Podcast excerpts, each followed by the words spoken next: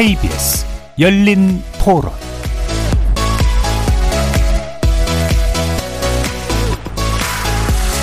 안녕하십니까. KBS 열린 토론 정준희입니다.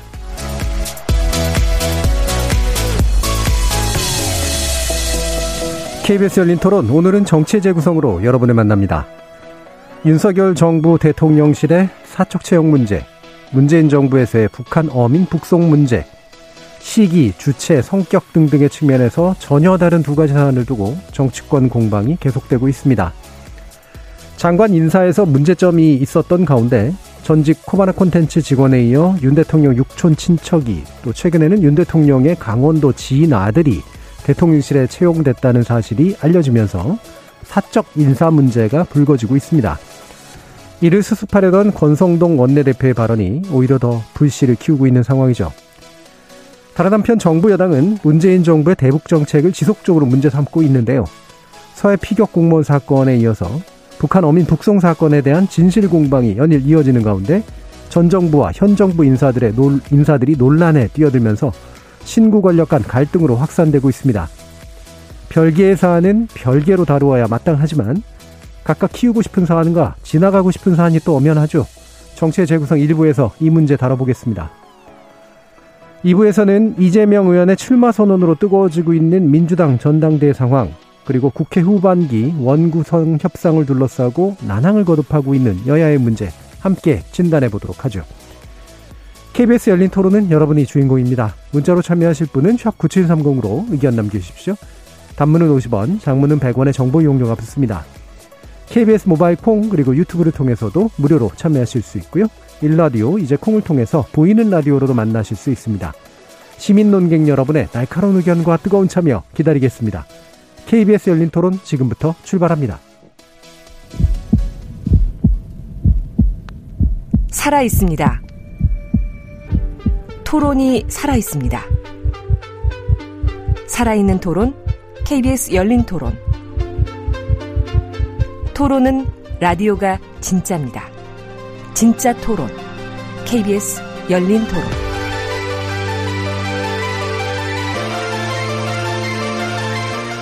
정치를 보는 색다른 시선, 정치의 재구성 함께 해주시는 네 분의 논객 소개해드립니다.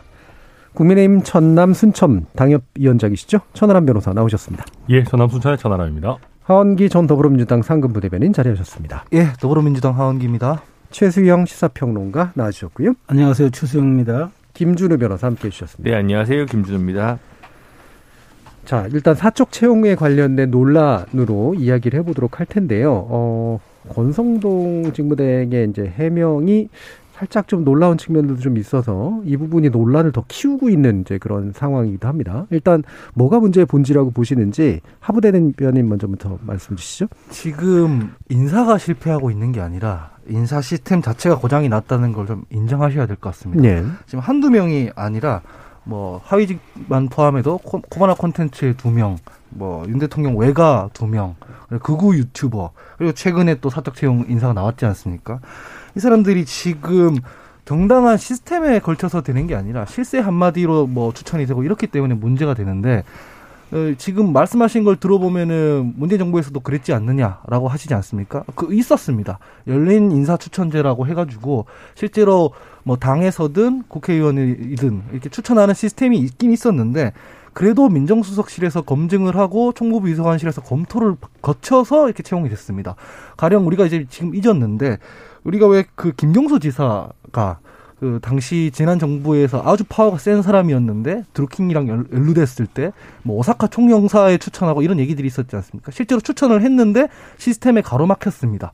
이런 식의 어떤 검증 시스템이 있어야 되는데 그게 지금 보이지가 않아요. 그래서 지금 사실 권성동 의원 같은 경우에도 구급 갖고 뭘 그러냐라고 했는데 구급 갖고 그러는 게 아니라 장관부터 지금 하위직까지 다 문제가 생기고 있는 거 아니겠습니까? 심지어는 자기들만의 어떤 시스템을 구축한다고 법무부에 뭐 인사검증단을 만든다고 했지만 결국 거기에서 나왔던 1호 인사인 송홍열 후보도 낙마했습니다. 문제가 있어서. 그러면 총체적으로 지금 시스템을 점검할 생각을 해야 되는데 계속 능력을 보고 뽑았다고 얘기를 하고 있는 중에 이거 계속 이런 식으로 내버려 두면 불량이 계속 생깁니다. 근데 불량이 한둘 생겼을 때야 불량을 걷어내면은 오류가 해결되지만 불량이 계속 생긴다는 건 라인 자체가 불량이란 거예요. 생산 라인 자체. 예. 생산 라인 자체를 갈아엎어야 혹은 정비를 해야 문제가 해소될 것이다 이렇게 보고 있습니다. 예, 시스템이 걸러내지 못하고 있는 문제에 주목하지 못하고 있다는데 최생 평론가님은 청와대 경험도 있으시니까요. 예. 좀 말씀 주시죠. 사실 그 청와대, 그러니까 지금은 대통령실이지만 음. 여기엔 사실 공채는 없습니다. 예, 사실 공채는 그렇죠. 없다고 봐야 됩니다. 왜냐하면 심지어 그 왜 직업 공무원들 우리가 늘공이라고 그러죠. 늘공무원 늘공들도 부처에서 3배수 추천이 와가지고 선택을 받습니다. 그러니까 기본적으로 여기는 이제 그 말하자면 뭐 공채 개념은 없는데 중요한 거는 뭐냐면 대선이 끝나면 아무래도 대선 캠프에 있던 사람들과 당에 있던 사람들 그리고 이제 각종 외곽 조직에 있던 사람들이 흘러 들어옵니다. 근데 그것을 이제 에, 과거에 청와대 이제 인사비서관실에서 이제 검증을 하고 해서 이제 배분하고 또 실장 대통령 비서실장이 조금 그걸 그 정리를 하고 하는 이런 과정인데 저는 왜 이렇게 자꾸 문제가 과도하게 되느냐. 그러니까 이 지금 뭐 하부 대변인 시스템의 문제라고 얘기를 했는데 저도 뭐 시스템에는 약간의 문제가 있다고 치지만 그런 것 같아요. 왜 윤석열 정부가 출범하게 됐고 국민으로부터 선택받게 되는지 이 지점에 대한 뚜렷한 어떤 자기 기준점이 이 정권에 없는 것 같아요. 그러니까 네. 공정과 상식에서 출발했잖아요. 그러면 전 정부의 문재인 정부도 그랬지 않느냐 이렇게 얘기하기보다는 최소한 그보다는 더 나은 시스템을 가지려고 노력했었어야죠. 그러니까 아빠 찬스로 비칠 수 있는 것들은 걷어내고 그다음에 이게 어떤 유력자의 천고로 인해서 조금 아, 누가 보더라도 이게 그 절차적으로 공정하지 못했다라고 인식될 만한 것들도 다, 다- 당연히 걸러내고 이렇게 갔었어야 되는데 그냥 이른바 관행적 그 다음에 아 이런 것들은 뭐 원래부터 있었던 일이야 하면서 그냥 아무런 경계심 없이 받아들였다는 게 가장 문제가 된 것 같아요. 그리고 설령 조금 정무적으로 꼭 필요한 사람이다. 그래서 쓰려고 그랬으면은 미리 사전에 전 대변인실 통해서 발표하는 방법도 괜찮았을 네. 봐요. 논란의 소지가 있을 거라고 생각된다면 이러이러한 장점이 있는 분이기 때문에 우리가 씁니다. 그러니까 이해해 주십시오. 라고 하면 됩니다. 왜냐하면 청와대라는 그 대통령실이라는 곳이 기본적으로 그 사실 인턴들 있잖아요. 9급까지는 우리가 5급서부터 6급서부터 9급까지는 행정요원이라고 하는데 인턴에 들어오는 것도 경쟁이 무지하게 치열합니다. 예. 인턴들 한 번 들어올 때 제가 아, 홍보수석실에 인턴 제가 그 심사를 맡았었을 때 이렇게 좋은 스펙을 가진 사람들이 이렇게 많이 몰려드나 제가 네. 그 기함을 제가 했던 적이 있었습니다. 그만큼 그 엄중하고도 치열한 것이 그곳이기 때문에 그런 어떤 그 무게감을 가지, 가질 걸 알- 알았더라면은 장재현 의원 표현대로 아무리 옳게 해명을 하더라도 국민은 태도를 봅니다. 근데 이게 너무 공정과 상식의 열망으로 출범했고 그렇게 문재인 정부의 강렬한 잣, 잣대를 들이대면서 평 선택받았던 정부가 이 문제에 대해서 너무 스스로 좀 관대한 건 아니었는지 그래서 이 문제를 가래 그 호미로 막을 걸 가래를 못 막게 된 건 아닌지 한번 좀 뒤돌아볼 필요는 있다고 생각합니다. 예. 그러니까 이게 쟁점이 보면 능력이 없는 사람을 앉혔다도 있을 수 있을 것 같고 재척 사유가 있는데 굳이 그걸 앉혔다도 있을 수 있을 것 같고요. 어, 그다음에 이제 기타의 어떤 시스템이라고 하는 데서 실제로 누가 인사를 하고 있는 것이냐라는 문제도 또 연관이 돼 있는 것 같고 이 부분에 대한 판단을 좀 해주시죠, 천하는 변호사님. 네, 일단 능력 뭐 중요합니다. 근데 이제 어 이게 우리 현행법의 문제가 아니라요. 우리 맨날 얘기하지만 최수영 평론가도 말씀하시지만 국민정서법상 재척 사유가 있는 겁니다. 사실은. 아, 근데 그거에 대한 판단을 좀 느슨하게 했다라는 비판은 좀 면키 어려울 것 같고요. 어, 근데 뭐 시스템이 아예 없었던 것 같지는 않아요. 그러니까 장재원 의원도 본인의 페이스북에서 얘기했듯이 어, 본인이 이제 추천된 사람들을 쭉 어느 정도 이제 취합하고 어느 정도 네. 이렇게 나눠서 뭐 당 출신 이런 식으로 나눠서 좀 배분도 하고 어, 그러고 나서 시스템에 의해서 뭐 인사비서관실이라든지 뭐 이런 쪽에 또 검증을 거쳤다라고 얘기를 하고 있죠. 그러니까 시스템이 아예 없었던 것은 아닌 것 같은데요. 다만, 어, 캠프에서 일했던 분들 같은 경우에는 아무래도 캠프에서 같이 고생을 한 게 있기 때문에 어지간하면 좀 능력이 있다라고 평가한 분은 좀 같이 가려고 했던 게 아닌가라는 뭐 그런 정도로 저는 읽힙니다. 그래서 어, 그럼에도 불구하고 말씀하셨던 것처럼 이제 사적인 인연이 있는 부분들 같은 경우에는 우리 국민들이 굉장히 엄격한 잣대를 갖고 있고, 그러니까 우리가 거기에 뭐 100% 맞추지는 못하더라도 한 좀 어느 정도는 따라갔었어야 되는데 조금 그 부분 느슨하게 판단한 것이 좀 문제가 아니었나. 뭐 그렇게 저는 못 보고 있습니다. 예. 그러니까 김준우 변호사님. 캠프 인사, 코드 인사는 저는 뭐 청와대 네. 인선에서 결격 사유가 되지 않는다고 생각합니다. 당연히 캠프를 띄고 코드가 맞는 사람들을 같이 진용을 짜서 효율적으로 일을 해야죠.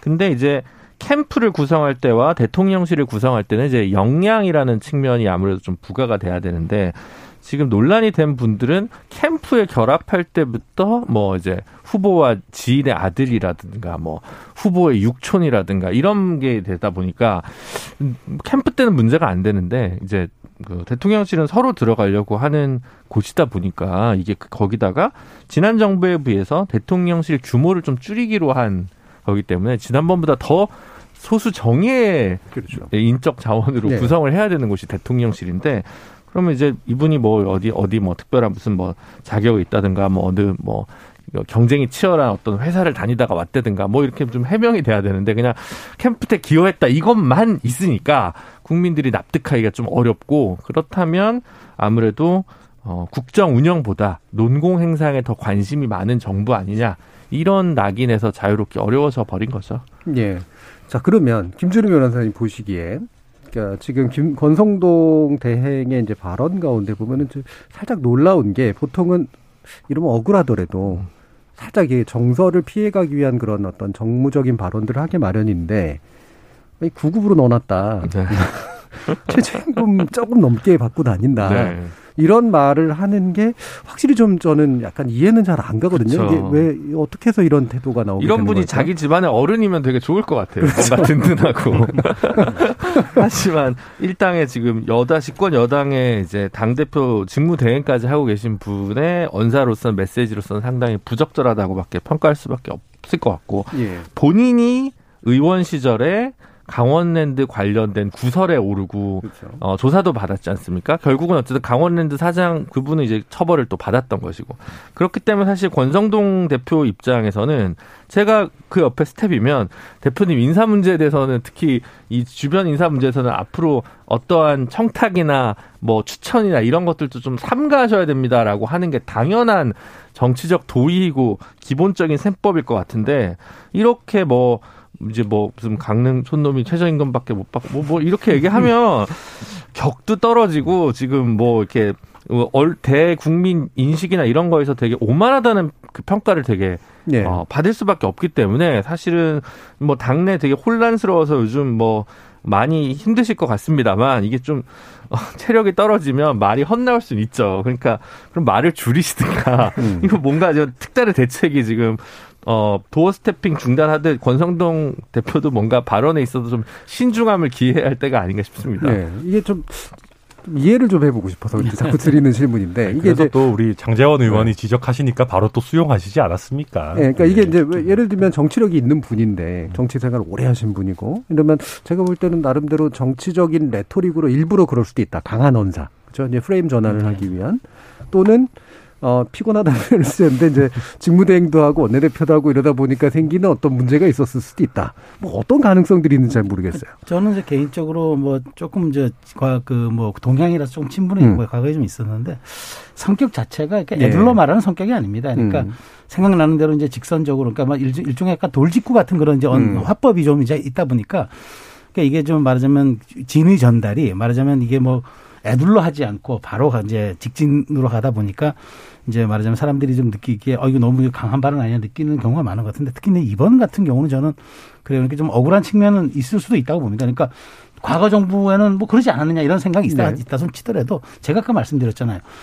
윤회관이라 윤회관 중에 윤회관이라고 권성동 의원이 평가받지 않습니까? 언론으로부터. 그러면 윤석열 대통령을 만든 일등 공신이라는 얘기인데 그렇다면 국정 철학에도 부합해야 되잖아요. 공정과 상식이라는 윤석열 대통령의 대표 브랜드와 대표 상품이 뭔지 국민이 왜 윤 대통령을 선택할 수밖에 없었던 그런 정치적인 동력을 만들어 줬는지 이런 것을 안다 그러면 조금 애둘러 피해 갔었어야 되는데 억울한 소외를 아니 그건 뭐 이건 이렇습니다라고 그냥 바로 직격탄으로 이제 날리다 보니까 이런 세, 예, 이건 이건 얘기를 듣는 건데 장재현이 얘기한 대로 정, 결국 국민은 사실을 보는 게 아니라 인식을 갖고 갖게 예. 하는 게 정치 아닙니까? 근데 그런 점에서 보면은 어, 권성동 그 대표가 사실 지금 원내대표와 당무를 겸하는 건 겸직이 저 아주 경무이긴 한데 그럼에도 불구하고 이 말 한마디가 갖는 파급력에 대해서는 이젠 원톱이기 때문에 조금 더 신중을 기했으면 좋겠어요. 네. 과거에는 어, 여러 의원 중에 영향력 있는 의원 중에 하나였지만 지금은 당을 대표하는 그런 언행을 하지 않으면은 언론으로부터 집중적인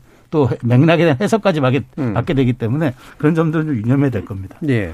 과거에는 이제 장재원 의원 쪽이 오히려 설화에 좀 많이 오르시는 스타일이었는데 이번에는 권성동 대표를 장재원 의원이 이렇게 뭐랄까 예, 약간 약간 우회해서 비판하는 것도 있고 달래는 것도 좀 있고 뭐 이런 이제 언사를 좀 많이 하셨어요. 당내에서 어떻게 보고 계세요, 부분? 뭐 이걸 두고 윤핵관 사이에서의 갈등이다, 뭐 분화다 이렇게 얘기하시는 분도 있지만 일단은 뭐 어. 저는 뭐 일단 두 분의 진위 자체는 윤석열 정부를 성공시켜야 됐다, 되겠다라는 절박함이라고 이해하고 싶고요. 실제 어느 정도 그런 면이 있을 겁니다. 음. 왜냐하면 지금 임기 초반인데 이 정도로 지지율 떨어지는 거에 대해서는 위기감이 나올 수밖에 없고 벌써부터 당내에서는 이러다가 우리 총선 어떡하냐라는 얘기들이 뭐 공공연하게 나오고 있거든요. 네. 그러다 보니까 어, 윤석열 정부의 성공이라는 것은 권성동, 장재원 두 분의 공동된 목표일 수밖에 없고 그런 상황에서 어, 권성동 원내대표가 이게 조금 어떻게 보면 지지율에 좀 해가 될 만한 음. 그런 태도를 보이니까 그거에 대한 뭐 지적이 들어갔다라고 볼 수도 있을 것 같고요. 저는 뭐 음. 그게 어, 80% 이상 그런 거라고 보고 다만 이게 이제 언론이나 저희 평론하는 사람들 입장에서 가볍게 여길 수 없는 것이 결국 당 대표 자리는 하나이지 않겠습니까? 그러면 장재원 의원이나 권성동 의원이 서로가 서로를 밀어주겠다라는 판단을 내리지 않는다면은 음. 결국 이 두 분은 언젠가는 하나인 당대표 자리를 두고 부딪힐 수밖에 없는 사이고 예. 결국 그런 의미에서 약간의 어떤 주도권 다툼 같은 걸로도 보여질 수 있는 뭐 저는 부분들도 충분히 있다 그렇게 보고 음. 있습니다. 네. 헌 기부들. 이게 지금 어, 여당에서는 그 두둔할 일이 아니라 반성을 해야 되는 게 사실 권성동 의원 얘기들은 발- 발언 하나하나가 다 총체적으로 문제가 있습니다. 음. 이를테면 최저임금 받고 어떻게 사냐 이런 걸 지금 인지하고 있다는 거잖아요. 네. 물가 상승하고 있는데 그럼 그 문제 해결을 해야지. 그러기에 대해서는 아무것도 안 하고 있다는 점이 하나가 있죠. 또 하나는 압력을 넣었다고 했어요. 그 장재원 비서실장한테 이런 얘기를 공공연하게 하는 경우는 제가 처음 봤습니다. 음. 그리고 아까 9급 뭐 이런 얘기를 했는데 처음에는 뭐 7급으로 넣어주라고 했더니만 9급으로 떨어뜨렸다. 네. 이 자체가 지금 본인들 그 세력의 어떤 권력 투쟁적인 성격의 얘기만 하고 있다는 걸 좀 자백하는 것밖에 안 돼요.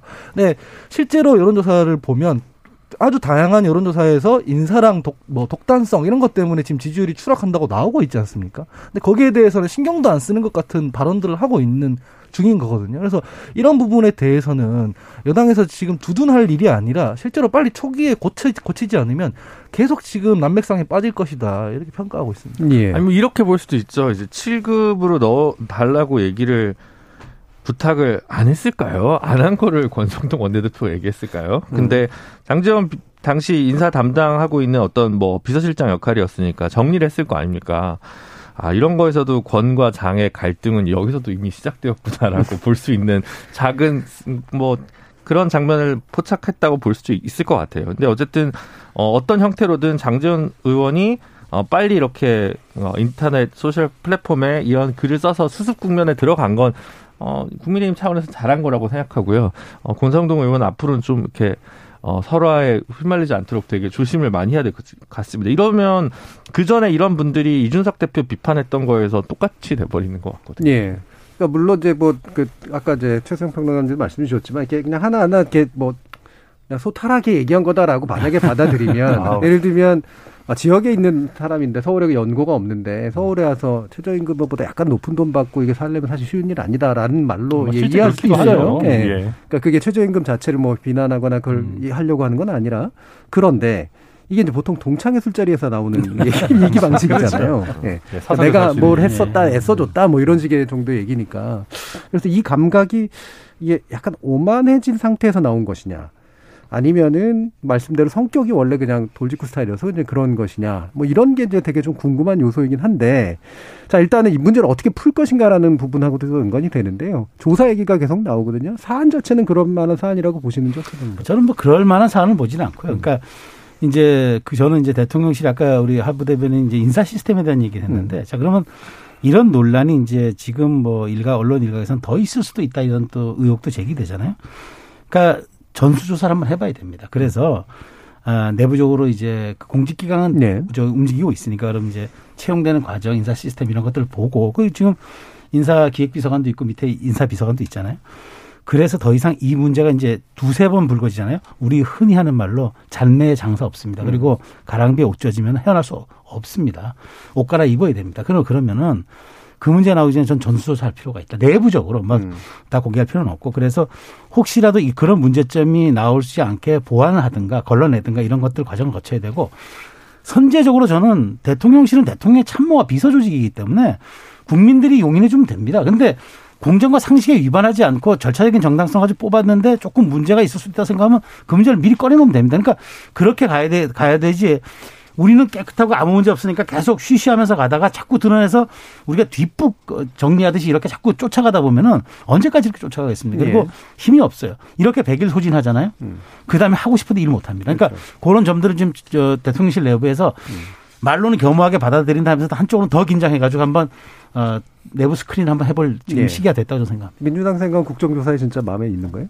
국정조사를 통해서 이걸 풀 수 있는지는 잘 모르겠는데요. 예. 아까도 말씀드렸지만은 실제로 문제가 되고 되면 항상 반복되는 말이 능력 보고 뽑았다고 하지 않습니까? 그래서 실제로 능력이 출중한 사람으로 밝혀지면 뭔가 더 공격하기거나 비판하기나 뭐 이러기가 힘들 텐데 제가 하나 문제 삼고 싶은 부분 중에 제일 큰 사람은 그거 유튜버 그분입니다. 네. 처음에 뭐 대통령실에서는 연좌제냐 음. 동생이랑 엮지 마라 했는데 제가 알기로 그분은 동생이랑 무관한 삶을 살았던 게 아니라 본인도 그분, 있었죠. 그분 자체가 네. 그거 유튜버였는데 그 그거 유튜버 분이 뭔가 그냥 방송만 거칠게 했던 게 아니라 그왜 문재인 대통령 사저 앞에 가서 욕설 네. 방송했던 그분이거든요. 근데 실제로 예전부터 오프라인에 나와서 폭행 같은 거를 했을 정도로 아주 질이 나쁜 분입니다. 근데 그런 사람이 대통령실에 들어가 있다? 능력 보고 들어가 있다? 이게 국민들이 납득이 안 되는 부분인 음. 거거든요. 근데 이런 결과를 봤을 때는 사람들이 어떻게 판단하느냐? 이 결과와 권성동 의원의 최근의 발언을 놓고 보면 아 능력 보고 뽑은 게 아니라 줄잘선 사람이 들어가는구나 이런 음. 메시지를 주기에 충분한 지금 어떤 일련의 과정들이 있지 네. 않습니까?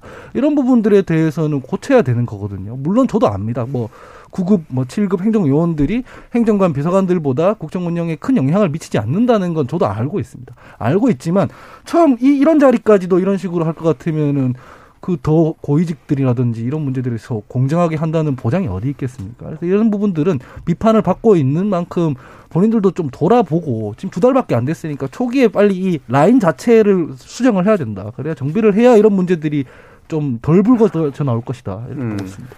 그래서 어, 아니 뭐 저는 아 저는 기본적으로는 국회가 국정조사의 권한을 적극적으로 행사하는 것을 좋게 봅니다. 예. 우리가 항상 뭐 사법부로 달려가거나 하는 것보다는 음. 국회가 스스로 어떻게 보면 조사 기능 같은 것들을 활용하는 것이 좋죠.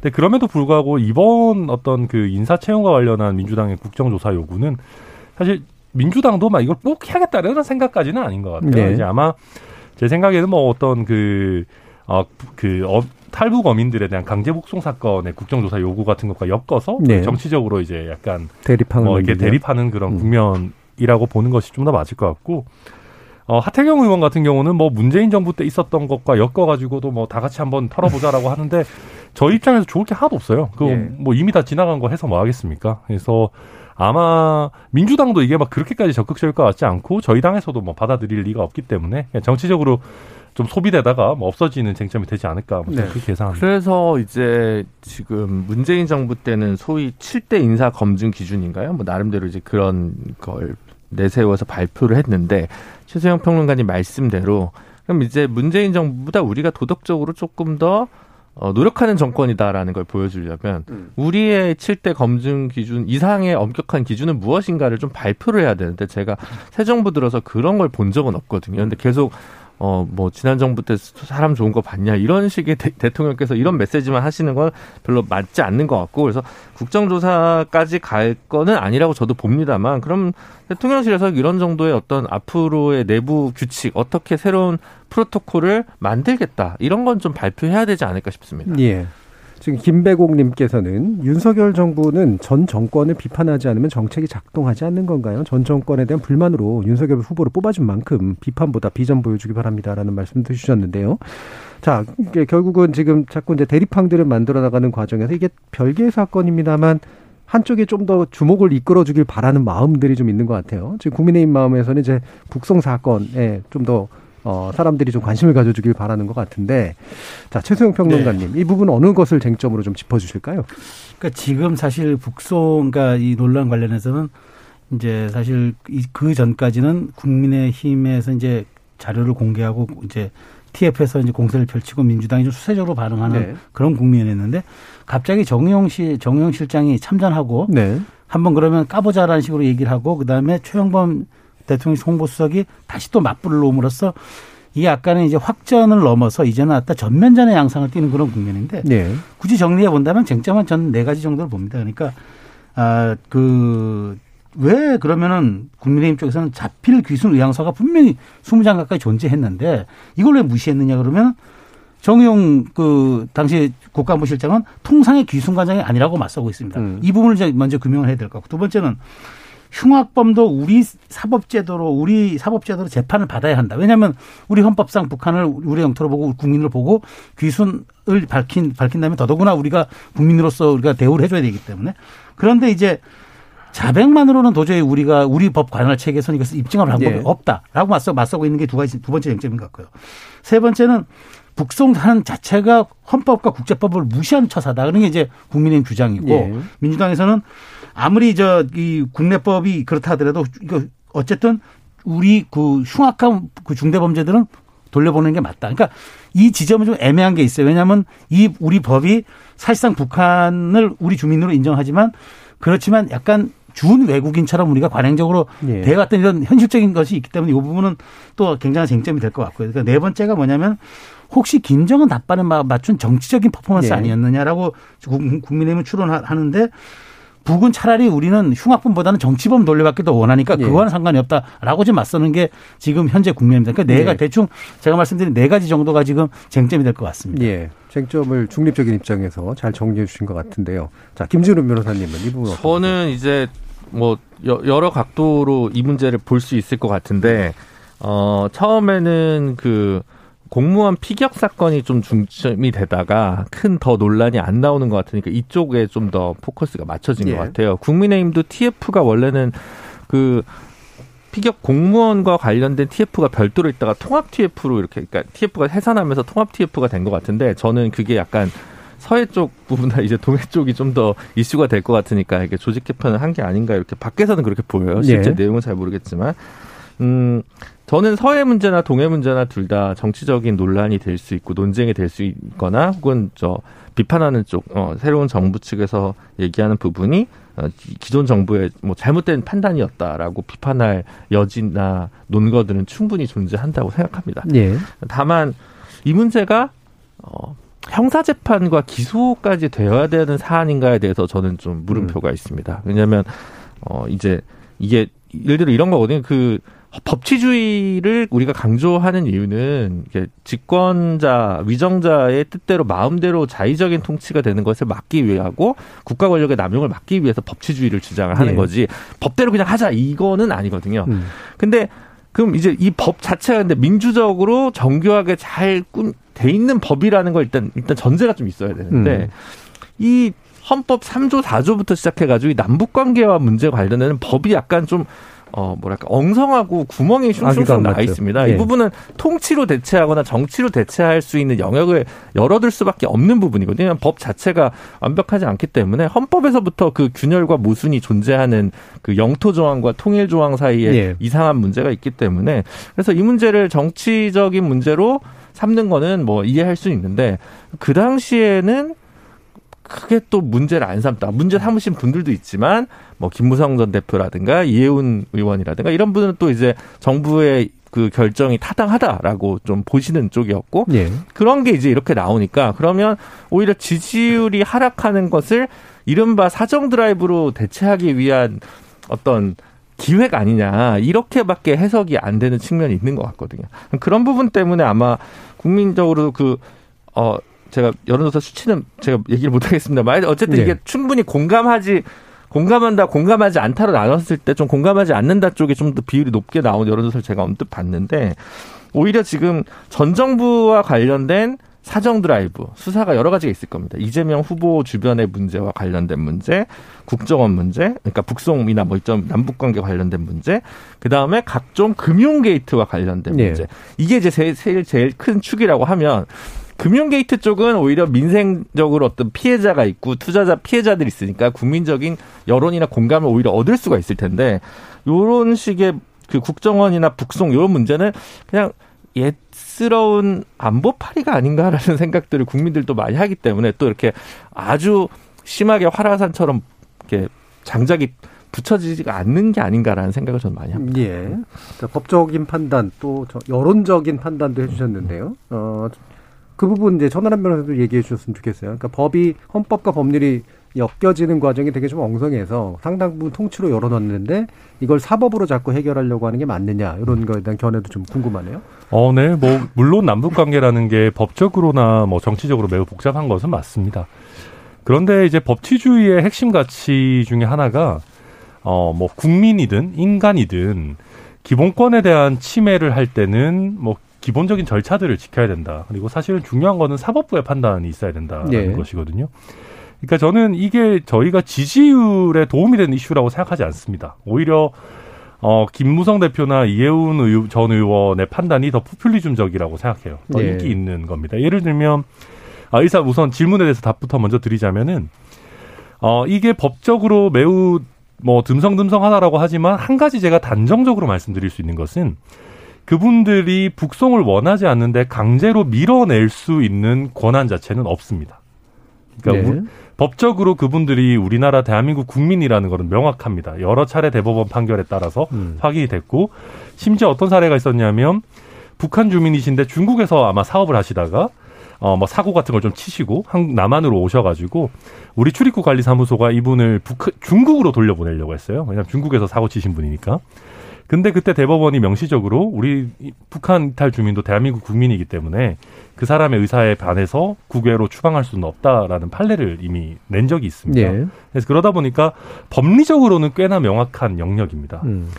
그리고 중범죄를 이유로 이제 북송을 원하지 않는 사람을 강제로 북송한 전례도 사실상 없습니다. 현재까지. 그러니까 기존에 뭐 수백 건의 북송 사례가 있다라고 윤건영 의원 말씀하시지만 그거는 기본적으로 본인들이 북한으로 돌아가겠다라는 의사가 있었을 때의 문제입니다. 예. 그러니까 법적으로는 그분들이 돌아가겠다라고 해서 돌려보내주는 거는 기본권에 대한 제한이 아니기 때문에 당연히 자유롭고요. 음. 근데 그분들이 가고 싶지 않은데 억지로 밀어내는 거는 기본권에 대한 중대한 사실 영향을 주는 거기 때문에 최소한 그 사람들에게 사법적으로 변호사를 선임해서 다툴 만한 권리는 최소한 줬었어야 됩니다. 네. 그런 부분들이 다 굉장히 결여되어 있었죠. 우리가 북한 그분들 북한 주민들이 대한민국 국민이라라는 전제가 있지만 그거를 차치하고 외국인이라고 하더라도 이쯤 되면은 거의 외국인 혐오 수준의 이슈입니다. 그러니까, 그러니까 쉽게 차, 쉽게 이거를 그 등치를 시켜 보면 우리가 외국에서 흉악법 흉악 범죄를 저질렀다라고 우리가 생각되는 아직 확정되진 않- 않았지만 그런 난민 같은 경우에는 우리가 법적인 보호 조치를 주지 않고 빨리빨리 내쫓아라 라고 하는 포퓰리즘적인 요구들이 있습니다. 예. 근데 그럼에도 불구하고 우리나라는 문명 국가이기 때문에 그분들에게 법률적으로 다툴 기회를 부여하는 거거든요. 근데 이, 이 사태를 아주 짧게 요약해서 말씀드리면 북한 이탈 주민, 사실상 우리 대한민국 국민이라고 법적으로 인정되는 분들에게 어, 난민만도 못한 취급을 한 겁니다. 네, 그런 면에서 저는 법률적으로 문제가 있다라는 거는 부인하기는 좀 어려울 거라고 보고 음. 있습니다. 예. 그러니까 저도 이게 법적으로 이제 예를 들어 보고서를 받으면 뭐 로펌에서 받든 아니면 청와대 법무비서관 지금은 법률비서관실이군요 하면 저는 이제 1안, 2안이 다 나올 수 있다고 생각하는 거예요. 그래서 지금 천하람 변호사님 얘기한 거에 대해서 제가 막 전면적으로 이건 아닙니다라고 얘기하진 않아요. 근데 이제 거꾸로 생각해 볼 수 있는 게 있죠. 우리 국민이 예를 들어 두세 명이 16명을 죽이고 월북을 했다. 그럼 우리는 데리고 송환을 시켜달라라고 얘기를 할 거고 그러면 이제 못 해주면 왜 못하냐 뭐 이러고 너뭐 외교 국방에 관련된 역량 이거밖에 안 되냐라는 얘기가 나올 것 같거든요. 음. 그러니까 이게 남북 관계에 역지사지가 있는 거예요. 외국인은 이제 외국인 인도 조약이 있고 뭐 이제 속지주의 속인주의 이런 게 적용이 되는데 남북 관계는 이제 좀 특수한 문제라서 그래서 보낼 수도 있습니다라고 의견서가 나갈 수도 있다는 거죠. 그래서 저는 이 부분과 관련해서 논란이 되고 정치적 공방이 되고 토론의 여지는 되게 많다고 생각합니다. 예. 그리고 이제 보낸 것이 반드시 더 우월적으로 논리적 으로 우월하다고 생각하지는 않습니다. 음. 근데 이게 형사처벌 대상까지 해야 되느냐라는 거에 대해서 저는 좀 부정적이라는 거고 만약 그때도 그게 파다한 거라면 왜냐면 이게 전부 다 알려진 사실이었기 때문에 그러니까 물밑으로 있던 사실이 아니잖아요. 그럼 그 당시에 검찰총장이 누구셨습니까? 윤석열 대통령이었습니다. 뭐 하셨습니까? 그러니까 저는 이제 그런 부분과 관련해서는 조금 이거를 형사적으로 문제까지 가져오는 거는 정치적 의도가 아니라면 굳이 그럴 필요가 있을까라는 생각을 한다는 거죠. 예. 황기 부대변인. 저는 민주당 소속이긴 하지만 천하람 변호사님 그 얘기한 거에 대해서 어, 들어볼 필요가 있다고 생각하고 어, 헌법적으로 생각을 한다면은 문재인 정부의 판단이 맞았는지 사실 잘 모르겠습니다. 개인적으로는. 근데 이제 예전에 MB 정부 시절에도 어 뭐 상관 두 명을 살해하고 넘어온 기순자가 제가 알기로는 있었는데 수사조차 시작을 못했다고 하더라고요. 왜 그 수사를 못했는지 보도를 보니까 물증 같은 것들이 전부 다 지금 북쪽에 있어가지고 할 수도 없었다. 그래서 그냥 유야무야 넘어가서 한국 사회에서 섞여 살게 된 그런 문제가 있었는데 이런 부분들에 대해서는 어떤 뭐 좀 아주 강론해서 애매한 부분들이 있는 것 같아요. 사실상 천하람 변호사가 얘기했던 그게 진보의 언어거든요. 그 살인범이든 탈북자든 어떤 상황이든 기본권은 보장해줘야 된다라는 게 이제 진보의 언어였고 아니다. 뭐 살인범들 인권까지 보장해줘야 되느냐, 뭐 탈북자들 이게 사실 보수의 언어였어요. 근데 지금 정쟁을 하다 보니까 뒤집어진 것 같다는 제가 생, 음, 저도 그 생각이 굉장히 많이 듭니다. 사실 사실. 명확하게 진보 보수는 아니에요. 그러니까 인권 문제에 있어서는. 음. 예. 그러니까 예. 제가 잠깐 말씀드리면 이제 이 문제가 그 아까 진행자님께서도 음. 이제 그 국정조사까지 가는 게 이제 서로 어떻게 생각하느냐 예, 예. 그런 말씀인데 저는 왜 이게 이렇게 정권 초반에 확전이 되고 음. 이렇게 쟁점이 될까? 거의 전면전 양상으로. 저는 사실 이게 이제 정부 정체성 문제 때문에 그런다고 봐요. 그러니까 음. 윤석열 정부가 들어서서 아까 이제 뭐 이게 말하자면은 사정 정국을 가기 위한 혹은 뭐 이제 지금의 여러 가지 지지율을 덮기 위한 뭐 이렇게 사정 드라이브 뭐 저는 그렇게 절대 보지 않아요. 왜냐하면 이렇게 해서 얻는 득점 포인트가 별로 많지 않아요. 다만 이거 지지율 전혀 도움 안 된다. 그러니까 그건 도움 안 돼요. 그러니까 다만 여기서 뭘 분명히 하고 싶냐면은 보수의 가치는 어떤 일이 있어도 국민의 생명보호와 국민의 안위를 우선한다. 그래서 저는 네. 그게 서해 공무원 피격사과 같은 맥락이라고 봅니다. 그러니까 그거를 끄집어냈고 진보는 정치적 이용 목적, 진보 정부는 정치적인 상황과 정치적인 맥락에 따라서 이런 것들도조차 자의적으로 해석할 수 있다라고 이제 그 공격을 많이 한 것처럼 정의용 실장이 느낀 것 같아요. 그러니까 네. 내가 이렇게 방어적 수세적으로만 나가가지고는 우리 문재인 정부의 성과를 떠나서 정부 정체성 자체가 훼손되겠구나. 네, 네. 그래서 반박이 나선 것 같아요. 그래서 이 문제가 저는 그 2라운드로 가는 것은 어떤 정부 정체성 혹은 어, 어떤 그 이 정부의 가치 그다음에 어떤 뭐 뭐랄까요 그러니까 어떤 정부의 아이덴티티 같은 거죠. 그것 음. 때문에 이게 확전이 되는 거지. 이걸 가지고 더 해가지고 어떤 전국으로 몰아서 드라이브 걸겠다. 그래서 지지율 회복에 반영하겠다. 그건 전혀 아니라고. 네, 정체성의 어떤 다툼 그, 내지 그, 충돌이다. 영역, 영역으로 봐야 될 거죠. 그러니까 정치적으로 생각하면은 음. 아까 그 변호사님도 말씀해 주셨지만은 당시 정보위원장을 하고 있던 이해훈 의원이 기순을 반대하면서 이게 참 끔찍한 일일 것 같다라고 이렇게 입장이 정리가 돼 있던 상황이거든요. 근데 이게 뒤집어졌어요. 이 뒤집어지는 과정에서 그러면 당시에 야당일 때는 왜 그런 입장이었는지도 얘기를 좀 해야 되는 음. 거잖아요. 근데 이게 지금 정치적 유불리에 따라서 상대를 공격하기 위해서 혹은 그냥 방어하기 위해서 너네들이 다 틀렸다고 하는 중인데 물론 헌법보다 더 높은 가치에 있지는 않아 보이는데 북한 이탈 주민의 보호 및 정착 지원에 관한 법률에 보면 실제로 어, 살인 등 중대한 범죄를 저지른 사람들에 대해서는 예외로 하게 돼 있잖아요. 이런 부분들에 대해서 세밀하게 어떻게 해야 될지를 논의해야 하는데 너무 정쟁으로만 끌고 간다. 네. 사실 평가하기가 되게 그러니까, 어려운 상황이다. 그러니까 사실 저도 2019년 당시에 이 결정 났을 때 이렇게 이렇게 뭐 깨름직하긴 했습니다. 그러니까 음. 이거를 뭐 옹호하기도 그렇고 반대하기도 그렇고 약간 뭐 그런 느낌이었거든요. 네. 그래서 저는 이게 충분히 왜 재판 청구권을 왜 제대로 행사를 안 하냐 뭐 한데 어떤 분들은 또 이제 아 이게 그 증거가 다 북한에 있어가지고 결국 이게 형사재판을 하면 이분 다 무죄가 날 거다. 음. 그래서 어떤 분들은 심지어 근데 또 음모론적인 시선은 진짜 죽인 건 맞냐. 음. 뭐 여기까지 의심하시는 이제 또뭐 좀 음모론적 시선을 가진 국민분들도 계시는 것 같더라고요. 그래서 뭐 저는 뭐 그것까지 시시비비를 다 따지고자 하는 게 아니라 이게 지금 왜 아까 최수영 평론가님 말씀하신 대로 국정 운영에서 뭐 지지율 반등에 별 도움이 되는 요소라고 생각하진 않거든요.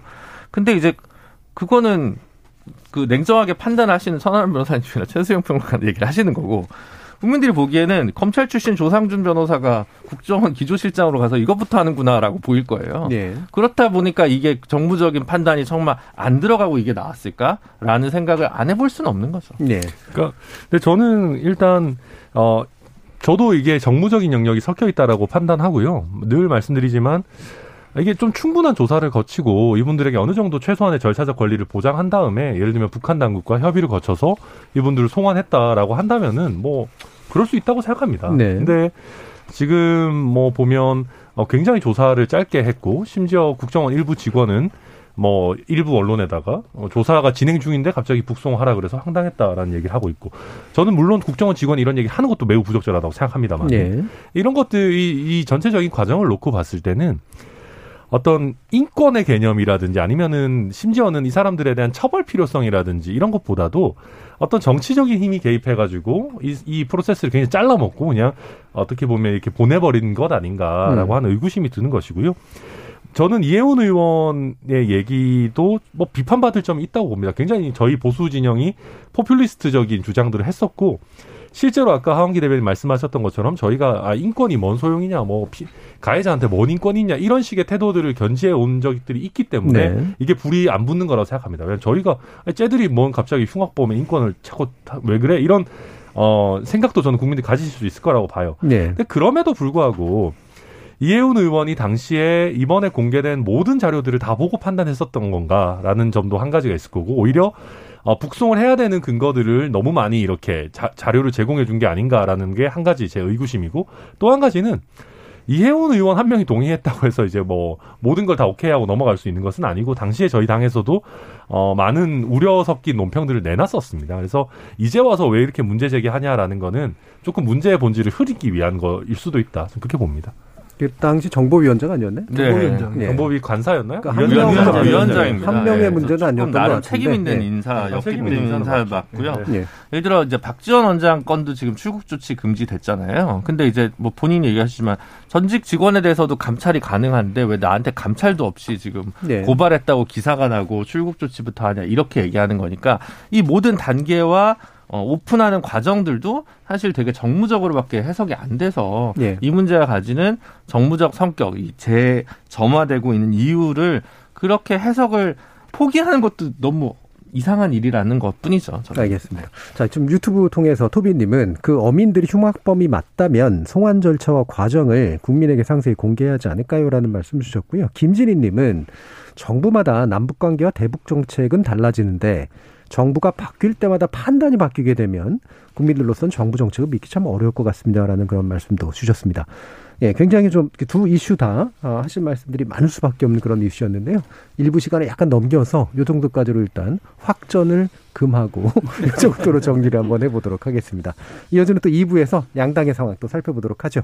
여러분은 KBS 열린 토론과 함께하고 계십니다. 토론이 세상을 바꿀 수는 없습니다. 하지만 토론 없이 바꿀 수 있는 세상은 어디에도 없습니다.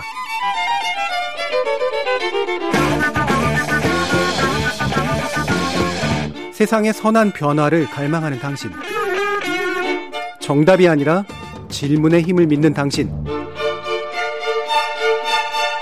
우리 KBS 열린 토론에서 만납시다.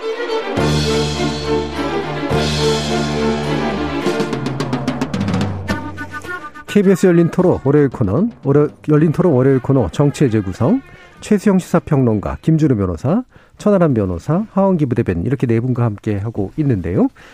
자, 지금 이제 원구성 관련된 이야기를 먼저 좀 나눠보려고 하는데, 어, 과방위가 이렇게까지 인기 있는 위원, 위원회였나라고는 생각이 들 정도로 굉장히 좀 갈등이 셉니다. 아, 둘 다, 어, 양당, 왜 이것을, 어, 위원장 자리를 우리가 가져야 된다라고 얘기하고 계신지를 좀 설명 좀 부탁드릴게요. 황기 부대변인. 일단은 과방위는 방통위원장 그 방통위를 피감기관으로 하고 있지 않습니까? 그리고 방통위원장은 공영방송 사장 선임에 절대적인 영향력을 미치기 때문에 아마 언론과 관련해서 줄다리기를 하기 위해서 과방위가 새로운 쟁점으로 떠올른 것으로 봅니다. 근데 네. 제가 이 원구성 관련해서 지난번에 법사위 때도 얘기했지만 이게 뭐 하고 있는지 전 사실 이해가 잘 안 되는 면이 있어요. 얼마 전에 보도를 보니까 민주당에서는 뭐 민생 정당으로 거듭난다 해놓고 환노위에 지망한 의원이 0명이라고 해가지고 네. 제가 충격을 받았는데 지금 그런 지점에 대해서는 이런 모습을 보이면서 지금 정치적으로 다투는 문제에 대해서는 마치 국민을 호도하는 듯한 이런 모습. 이게 지금 저는 별로 국민들한테 안 좋게 보일 거라 생각을 하고 방통 그 지금 과방위원장을 민주당이 안 가져가도요. 원래 지금 소위에서 다 논의가 되는데 민주당이 다수 다수 의석을 가지고 있는 정당이기 때문에 그 미디어를 관련하고 있는 그 소위의 위원장을 받으면 합의가 되는 사안이거든요. 근데 네. 이런 거에 대해서는 어 별로 얼마나 협상력을 갖고 진행을 하고 있는지 잘 모르겠어요. 그래서 사실은 그 언론 개혁 관련해서도 민주당이 지난 국회에서 분명히 이런저런 안을 만들었는데 국민의힘에서는 그 언론 자유를 침해한다면서 안 받아들였던 점이 있어요. 근데 지금 여, 지금 입장이 바뀌어 버리니까 또 항상 이게 노- 이게 반복되는 거거든요. 방송 관련해서는 이게 개혁안을 만들어 놓고 여기에 대해서 어 뭔가 협상을 하거나 다투던가 해야지 상임위원장 오고 가는 문제 가지고 이렇게 하는 거 제가 봤을 때는 별로 적절해 보이지 않고 빨리 원구성부터 하는 게 좋을 것 같다라는 생각입니다. 저는. 예. 네, 저희 뭐 과방이 아 저희가 여당으로서 과학기술의 중요성을 높게 평가해가지고 과방위를 꼭 가져오겠다라고 하는 거면 참 좋을 텐데 예. 그런 것 같아 보이지는 않습니다. 음. 뭐 과학기술이 항상 중요하지만은 기본적으로 방송 관련한 게 이슈인 게 맞고요. 어, 뭐 실제 민주당에서 내로남불 하고 있다라고 제가 뭐 비판할 수 있는 부분들이 분명히 있습니다. 예를 들면 여당일 때는 공영방송 지배구조에 대해서는 전혀 진척을 안 보이다가 이제 야당이 되고 나니까 이제 공영방송 지배구조 이런 걸 막 이제 밀어붙여서 어떻게 보면 좀 이렇게 뭐, 어, 뭐 속도전을 펼치려고 하는 것 아니냐는 우려들을 국민의힘에서 좀 가지고 있는 것 예, 같습니다. 예. 그러다 보니까 과방위원장의 중요성을 좀 높게 평가하는 것 같고 음. 그러니까 근데 뭐- 그 민주당이 이제 이런 공영방송 지배 구조를 개혁 그 바꾸는 법안을 밀어붙일 것 같아서 네, 네. 그런 네. 우려들이 좀 있는 것 같아요. 예, 그러다 보니까 과방위원장을 어, 가지고 있어야 최소한의 게이트키핑이 예. 되는 거 아니냐. 왜냐하면 저희가 워낙 뭐 압도적인 어, 숫자가 열세 있으니까. 열세 있으니까요. 음.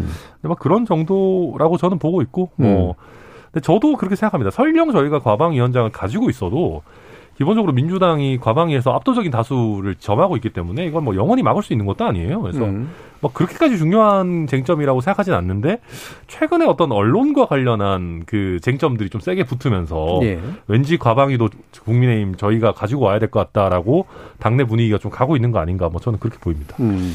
그러니까 뭐 이제 민주당은 이제 여당일 때 안 하던 걸 이제 와서 하니까 왜 뒤늦게 이런 걸 하느냐 예. 이제 이런 비판에서 자유롭긴 어렵겠죠. 근데 어 저는 좀 비판적이었는데 뭐 다행인지 불행인지 그 언론중재법 관련해서 민주당이 작년에 좀 작년이었나요? 시간이 지금 어떻게 네, 가는지 모르겠네. 작년이었습니다. 밀어붙이다가 이제 좀 양당이 뭐 계속 협의를 하다가 지금 약간 뭐 중단된 상황이잖아요. 그러니까 어느 당이 어떤 걸 하더라도 현재 상황에서 언론과 관련된 부분을 워낙 민감하고 예민하기 때문에 일방 독주로 뭔가 진행될 거라고 생각되지는 않습니다. 예. 그럼에도 불구하고 뭐 게이트키핑 차원에서 어, 여당이 과방위원장에 이제 뭐 관심을 보이는 건 이해할 수 있는데 지금 이게 또 왜 안 좋아 보이냐면 민생 문제와 관련된 주요 위원회를 우리가 하겠다라고 얘기를 해야 여당이 지금 음. 득점 포인트일 텐데 아이, 과학기술도 중요하다니까요. 지금. 지금 다른 문제를 가지고 이렇게 하고 있으니까 조금 그런 부분에 있어서 책임 여당 다운 모습이 아니지 않나라는 생각도 조금 들어서 예. 좀 아쉬움이 있습니다. 왜냐하면 국민들 입장에서 물론 이제 우리 뭐 여러 그 언론인 출신의 최세영 평론가님 앞에서 이런 얘기를 하는 게 좀 민망합니다만 지금 미디어나 뭐 이런 거 관련해서도 물론 뭐 다양한 개혁 과제가 산적해 있겠습니다만 지금 국민들이 생각하는 우선순위는 그 부분이 아닐 것 같거든요. 그럼 여당도 좀 다른 부분의 우선순위를 좀 두는데 관심을 보여야 되지 않을까라는 생각이 좀 들어서 예. 그런 부분들이 어 여당의 힘 있는 그러니까 법사위는 좀 다를 수 있잖아요. 법사위는 워낙 그게 상원적 역할이 있고 어쩌고저쩌고 하니까 국민들이 납득을 하고 이야기가 될 수가 있는데 이 부분은 확실한 뭔가 이렇게 여당이 우리가 이걸 꼭 가져야 돼라고 하는 게 논리적으로 이렇게 수긍할 만한 그런 이야기들을 제가 아직은 못 들어본 것 같아요. 예. 저도 뭐 그 김준우 변호사님 말씀 뼈아프게 받아들이고 다만 이 문제 과방위 문제에 대해서는 저는 저는 확실하게 드릴 말씀이 있습니다. 이거는 이, 이 부분은 민주당이 과도하게 욕심을 내고 있는 겁니다. 왜냐하면 지금 정부는 정권은 바뀌었지만 그 방송통신위원회 구조를 보면은 아직도 민주당 구조가 우월합니다. 지금 그 위원장도 임기제 어, 임기, 임기제기 때문에 내년 4월까지는 어쨌든 한상혁 위원장을 그, 그 위원장을 필두로 지금 야당이 3명, 여당이 2명의 구조입니다. 자, 그런 그런 상황에서 어, 과방위원장 한 명 가져가면 뭐 위원회가 위원장 뜻대로 운영이 됩니까? 그게 그 자체가 민주당 그 비민주적 발상이잖아요. 그렇기 때문에 저는 최소한 이 문제에 대해서는 이 야당이 지금 여당이 지금 의석수 작아요. 그래서 이 문제에 대해서는 오히려 과방위에서 그저 그렇게 해야 그 균형이 좀 맞춰질 수 있다는 말씀을 드리고 또 하나 이제 좀 문제는 그렇습니다. 사실 이제 그 이번 그, 그 과방위 얘기 나누면서 사실 국민의힘, 그러니까 국민의힘과 민주당 의석을 놓고 보면은 11대 7로 나누면 됩니다. 그러니까 지난번 사개특위 문제가 됐을 때, 아니, 그러니까 법사위 문제 됐을 때 결국 민주당이 양보했어요. 그 양보해서 잘 통큰 양보해서 받아들였고 사개특위도 다, 다 됐어요. 근데 왜 과방위를 민주당이 이렇게까지 얘기를 하느냐. 저는 어찌 보면 속내가 민주당이 이제 828 전대까지 그렇게까지 국, 저는 뭐 민주당이 좀 이 국회를 활성화할 생각이 좀 없지 않느냐. 그러니까 그런 생각이 약간 들 정도로 이 문제에 너무 집착하는 거 저는 명분이 없어 보입니다. 사실 지난 2월 달에 이원호 의원이 좀 그 과방위원장이었어요. 네. 당시에 좀 아주 그 위험한 발언을 한 게 뭐냐면 종편 이런 식으로 자꾸 편파 보도하면 내가 경고한다. 과방위원장으로서 엄중 경고한다. 제대로 들여보고 우리가 시- 심사하고 허가하겠다. 이렇게 약간 협박성 발언을 했어요. 그러니까 저는 과방위원장 문제를 정말 원구성 끝까지 민주당이 이것을 우리가 가져가야 된다고 하는 이유가 저는 사실 납득되고 설득력이 납득되지도 않고 설득력이 없다고 보기 때문에 이 문제는 사실 여당한테 줘야 그나마 저는 균형점이 맞춰진다고 보고 사실 지금 KBS나 MBC 모든 구조를 지금 현행 구조를 바꿀 수 있는 방법이 법적으로 하나도 없습니다.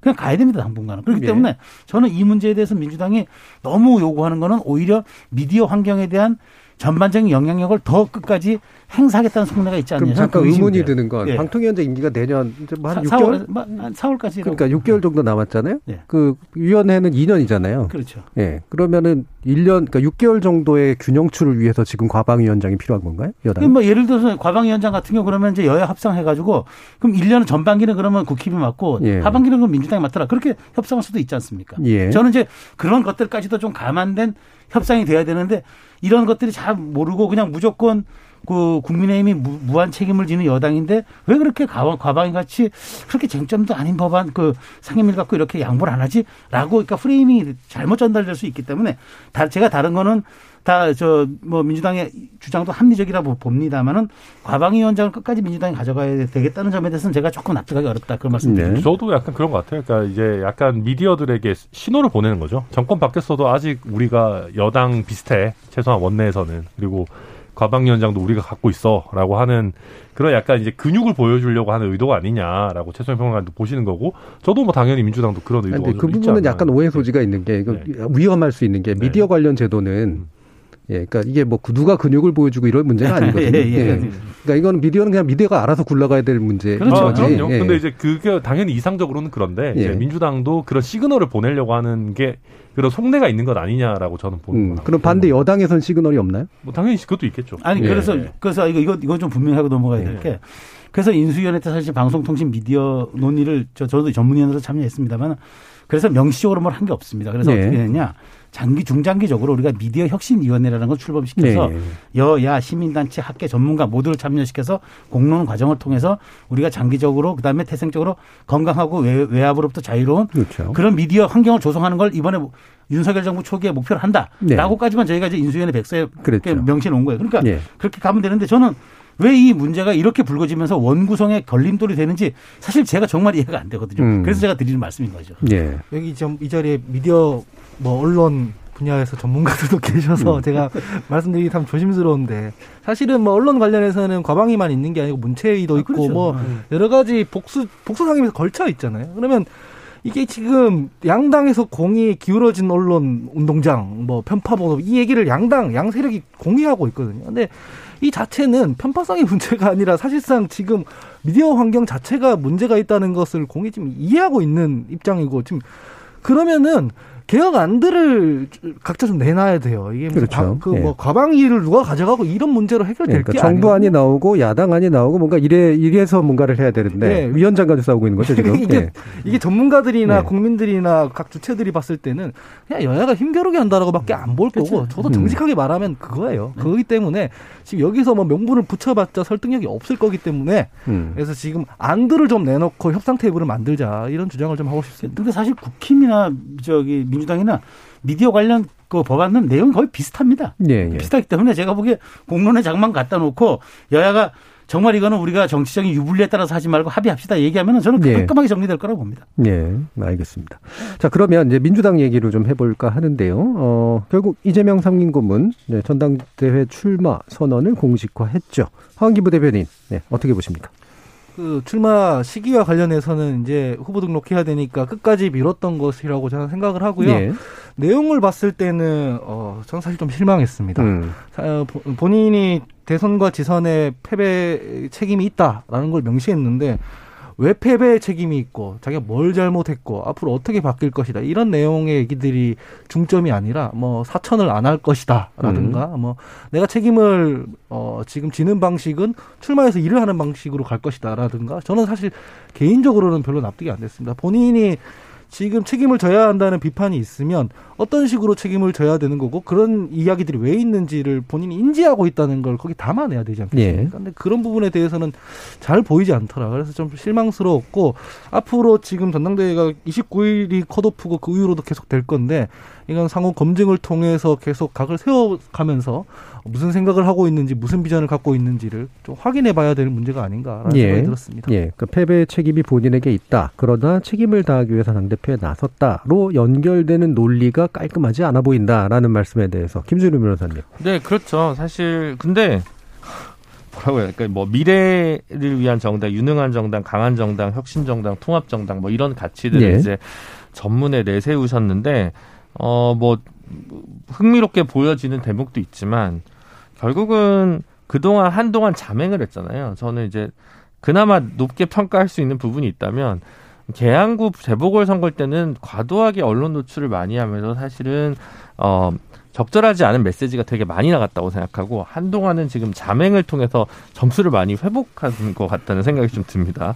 근데 그 시기 동안 지금 뭐 세대 교체론에 등이 힘입어 등판한 그 뭐 70년대생 정치인들이 어 그에 어 버금갈 수 있는 메시지나 아젠다나 이런 걸 내지 못한 상황에서 어 뒤늦게 이렇게 등판했지만 예정된 등판이었지만 어 그냥 대세론을 통해서 선거 가겠구나. 그래서 이게 특별한 어떤 뭐랄까요 그 두근거림이나 감흥이 있는 언어들이 나오진 않았지만 갖고 있던 세에 기반해서 민주당 전당대회가 조금 음, 예견된 결과를 향해서 그냥 달려가겠구나라는 생각이 많이 들고 그거에서 여기서 이재명 후보, 이재명 의원의 메시지가 뭐 아주 그렇게 중요할까? 오히려 음. 다른 분들이 어, 스텝, 어, 그, 그, 뭐랄까, 좀 더 진취적으로 하지 못했던 것들이 이제 마지막으로 이렇게 문을, 뚜껑을 닫는, 어, 당대표 선언, 출마 선언문이 아니었나 이런 생각이 좀 많이 들었습니다. 예, 좀 더 현실론적으로 접근을 하셨어요. 이렇게 옳고 그름을 떠나서 네. 일단 예, 최소영 편은.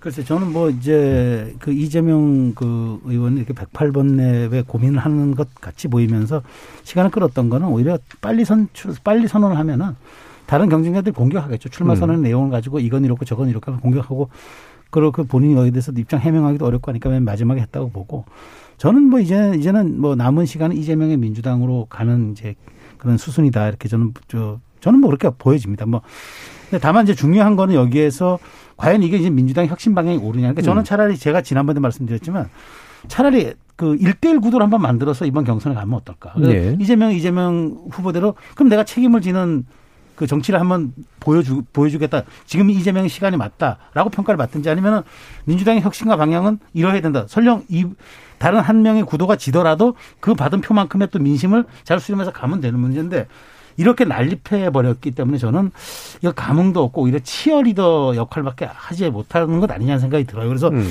이재명, 어대명의 당위성만 더 부여하는 그런 것이 될 것 같은데 저는 그래서 지금 이렇다면 결국은 이전 최고위원 구성이 저는 어떻게 될 것인지 궁금해져요. 예. 만약 만약 이런 상태에서 이재명의 이재명 후보의 그, 그 말하자면은 팬덤을 등에 업고 쭉 가가지고 한 세 명 이상 네 명만 당선돼 버리면은 거의 최고위원회도 지명직 아, 두 명을 이제 지명할 수 있는 거 포함한다 그러면 거의 오, 육명 이상이 이재명 그 후, 그 의원의 최고위원회가 되기 때문에 저는 그러면 좀 민주당은 정말 급속도로 이제 이재명 당으로 편입되는 거죠. 그래서 음. 저는 남은 시기 동안 저는 그런 걸 한번 해봤으면 좋겠어요. 어, 뭐, 그, 가, 뭐, 기계적 단위라 이런 게 아니라 뭐, 사실 저, 그, 지금 서른 의원까지 나와서 일대일 단위라는 어렵겠습니다만은 좀 약간 정말 그 딱 그 이 뭐랄까 이 구도를 결정 지으면서 그러면 어떤 것이 어, 민주당의 방향성인가를 국민들과 당원들에게 한번 퍼센테이지로 한번 물어보는 것도 방법인데 좀 이렇게 가버리면 초반부터 저는 이재명 의원의 대세를 꺾기가 어렵지 않겠습니까? 예. 저는 그렇게 보여집니다. 그러니까 선거라는 게 구도라는 게 중요해서 이렇게 뭔가 좀 단순화해서 갈, 경쟁 구도를 이렇게 그렇죠. 제대로 좀 선명하게 만드는 게 필요할 것 같긴 한데 이게 구도만의 문제일까 생각이 드는 게 지금 나온 분들이 말하는 게 별로 이렇게 새로운 메시지 별로 없어 보이긴 하거든요. 예, 분위기가. 그러니까 사실은 네. 노선적인 측면에서 큰 차이가 있는 후보들은 별로 없, 없습니다. 예. 민주당 자체가 현재 네. 다만 특정한 사안에 대해서 약간 그 노선이라고 얘기하기 좀 애매한 부분들 예를 들면 뭐 그 대장동이 되었든 예. 네, 그게 조국 장관 사태가 음. 되었든 거기에 대한 입장이 뭐냐는 건데 사실은 사회 경제적으로 뭐 정, 정치 사법 개혁의 노선에 있어서 음. 차이가 있는 게 뭐 크게 드러날까 싶습니다. 물론 이제 검수완박의 진폭에 대해서 거기까지 가야 되는 거냐 검찰 개혁의 수준이 어느 정도냐 이거는 좀 디테일한 부분이 네, 있습니다만 큰 틀에선 별 차이가 없는 것 같고 오히려 어 어쨌든 이재명 의원이 당 대표가 되면 민주당의 지지율과 이재명 의원의 사법 리스크가 연동되어지기 때문에 그게 이- 민주당한테 가장 이로운 방법일까에 대해서 저는 뭐 개인적으로 늘 의문이었고 그런 부분들 때문에 오히려 민주당을 위해서도 이재명 의원은 이번에 출마 안 하는 게 맞지 않냐라는 입장이었는데 뭐 이미 그거는 몇 달 전 그 이슈가 됐기 때문에 저는 뭐 그냥 제가 뭐 굳이 당원도 아니고 그래서 제가 뭐 더 소리 높여 이- 그 생각할 필요는 없고 그런 부분들에 대한 고민을 민주당 전통 지지층은 그래도 여전히 할 수밖에 없지 않을까라는 예. 생각입니다. 자, 그럼 당 대표의 사법 리스크가 당의 지지율하고 연동된다. 어디서 많이 듣고 보이는 것 같은데 국민의힘 실제로 그런가요? 어, 아니 뭐 당연히 그렇죠. 예. 그러니까 이게 이제 그러니까 이준석 대표의 경우는 사실 이준석 대표 징계 절차가 이렇게 본격화됐을 때도 저희 당 지지율에 큰 영향을 주지는 않았습니다. 사실 네. 뭐그 지표상으로 봤을 때는 이준석 대표 개인의 이미지엔 당연히 큰 영향이 있었겠죠. 음. 근데 결국은 저는 근거의 문제라고 봅니다. 음. 만약에 예를 들면 이재명 의원이 당대표가 되셔가지고 이재명 의원에 대해서 수사가 이루어지는데 뭔가 이렇게 군불만 지피면서 뭐 제대로 근거가 드러나는 게 없고 뭐 이렇다면 오히려 민주당이 그게 호재가 될 수도 있어요. 네. 네, 결국은 이제 국민들이 어, 심지어는 이재명 의원을 지지하는 국민들이 봤을 때도 아 이거는 좀 문제가 있네라고 하는 거가 나오느냐의 문제라고 보고요. 음. 아, 결국 그렇게까지 된다라고 하면 민주당은 진짜 큰일 날 겁니다. 예. 그거는 단순히 이제 당 외, 당, 그러면 당 외곽에 있던 조국 당시 장관을 수호하는 문제랑 완전히 다른 문제입니다, 음. 이거는. 당대표 수호의 문제는. 그러니까 그때 예를 들면 이재명 의원이 책임지고 물러나는 타이밍이 늦다라고 한다면 이건 어마어마한 악재가 될 거라고 보고요. 만약에 뭐가 나온다면 예. 확실하게. 그러니까 수호하기도 어렵고 그렇다고 내쫓기도 어려운 상태가 될 거다. 그렇죠. 왜냐하면은 이거는 이준석 대표 내쫓는 문제랑 완전히 다릅니다. 왜냐하면 이재명 의원은 당내 세력이 있고 예. 차기의 주요 아니 뭐 주요가 아니라 뭐 원톱 대선 주자이기 때문에 그 당에서 느끼는 충격은 뭐 어마어마할 겁니다. 음. 네. 자. 근데 여기서 딜레마가 하나 예. 저 사실 있다고 봅니다. 그러니까 뭐가 있냐면 이제 이렇게 되면은 원래 이제 어각 그 이제 대- 그 대선 후보가 끝나고 나면 그 다음에 사실은 경쟁자들이 거의 없어졌어요. 그러니까 야당 덕을 많이 보고 모든 정권이 출발했어요. 그런데 네. 이번만 좀 다르게 강력한 야당이 있고 또 만약 이재명 의원이 된다면 강력한 또 리더십 중심점이 있는 사람이 또 예. 대표가 된단 말이에요. 그렇죠. 그럼 이제 윤석열 정부 입장에서는 법리적으로는 저 양반 그, 그 이재명 이재명 후보가 당연히 죄가를 많이 들- 혐의가 들어가면 치러야 되는데 만약에 그렇게 된다면은 그다음에 전국을 이끌어갈 수 있는 방법이 없어져요. 정말 네. 그야말로 그거는 극한 대결의 블랙홀로 빠져들기 때문에 윤석열 정부 또한 발짝도 앞으로 또 못 나가요 또. 음. 사실 그러니까 법리와 정치의 딜레마에 사실 또 이재명 후보 가운데 솔직히 놓이게 됩니다. 그러니까 예. 이 점은 법리적으로는 당연히 사법 형사 체계에 따라서 움직여야 되겠지만 그에 따라서 정치적인 문제도 이건 연동되기 때문에 저는 이 고민을 정말 대한민국 정치가 이제 올 하반기 어떻게 풀어낼지가 저는 과제라고 봅니다. 예, 예. 자, 이 부분 더 얘기했으면 좋겠습니다만, 요거 97그룹 관련한 된 얘기를 같이 하면서, 뭐, 결국 박지원 전 위원장은 출마가 안 됐죠. 어, 이 정도까지 왔어야 된다라는 여러 가지 의미에서 어, 생각도 좀 들긴 합니다만, 이른바 이제, 어, 새로운 그 반대 리더십 내지, 음, 새로운 어떤 세력의 형성? 이런 것들이 어느 정도까지 좀 가능할지, 지금 되게 밋밋해 보인다고 하셨으니까, 김준호 변호사님 포인트 좀 짚어주시죠. 네, 뭐 박 전 위원장은 제가 볼 때는 출마 강행 퍼포먼스를 계속하는 것은 별로 본인한테 큰 네. 득은 아닌 것 같고요. 어, 본인이 다른 방식으로 좀 정치적 자산을 쌓는 축적하는 방법을 고민하면 그래도 여전히 뭐 잠재력이 있는 정치인이고 전도가 유명하니까 뭐그 본인이 좀 알아서 풀어야 될 숙제가 아닌가 이번 판 이번 라운드에서는 조금 약간 실기한 것 같다라는 생각이 들고요. 어그 70년대생 정치인 4명이 이제 당대표에 나왔는데 강 씨 두 분보다는 박 씨 두 분이 아무래도 인지도가 좀 더 높아서 예. 전반적인 지지율이 좀 높이 음. 나오는 것 같습니다. 근데 그거는 뭐 계속 예견됐던 어떻게 보면 그 세대에서의 선두주자 두 분이었기 때문에 박용진, 박주민 두 분이.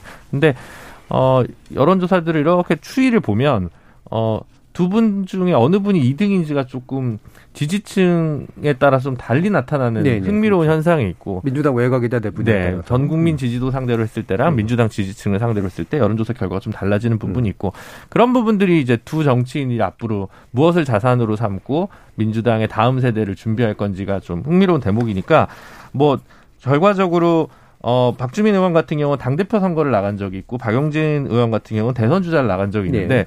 두- 그리고 둘이 사실은 가장 많은 지지율을 지난 총선 때 얻은 서울 지역의 국회의원이었습니다. 둘이 붙은 적은 없어요. 그래서 둘의 2등 싸움이 어떻게 될지가 마지막 남은 작은 작은 흥행 카드가 아닌가 싶습니다.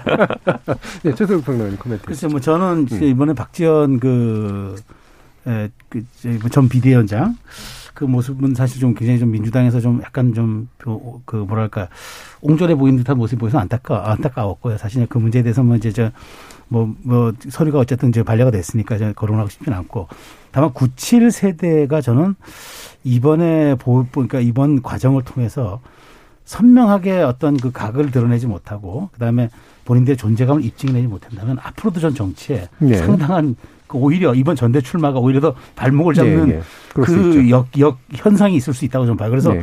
97이 단순히 이거 이재명 의원을 공격하는 비명으로서의 그런 포지셔닝이 아니라 이 기회에 그런 뭐 단일 대우를 형성하지 못하면 그야말로 민주당의 새로운 변화 혁신이랄 수 있는 담론이나 의제라도 꺼내놓고 그리고 이제 그것을 나중에 이재명 의원이 대표가 돼서 만일 혹시 돼서 흔들릴 때 그것 봐라 이것도 하지 못하는 우리 정당이 과연 국민에게 예. 선택받겠는가 이런 정말 공격할 수 있는 그런 어떤 의제와 담론들을 이번에 보여주지 못하면은 저는 그러면 97은 뭐가 다르지? 라는 어떤 그런 본원적 질문에 직면할 수도 있다. 저는 예. 그 말씀 자칫하면 97 건너뛰자 이럴 수도 있을 것 같아요. 있다고 저는 예. 생각이 돼요.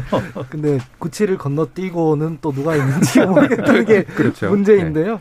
박지원 위원장 같은 경우에는 그 메시지는 좋은 게 많아요. 좋은 게 많은데 정치인은 메시지로만 하는 게 아니라 정치력을 발휘해야 되잖아요. 아까 뭐 이준석 대표 얘기도 했는데 너무 자원 배분을 뭐 여론, 언론 이런 데다가 지금 하고 있는 것 같은 느낌이 들어요. 뭐 예를 들면 뭐 소통관을 못 빌려가지고 뭐 국회 앞에서 출마 선언을 했는데 그건 뭐 민주당 사람들이 따돌려서 그렇다 이런 식으로 얘기하는 사람들이 있더라고요.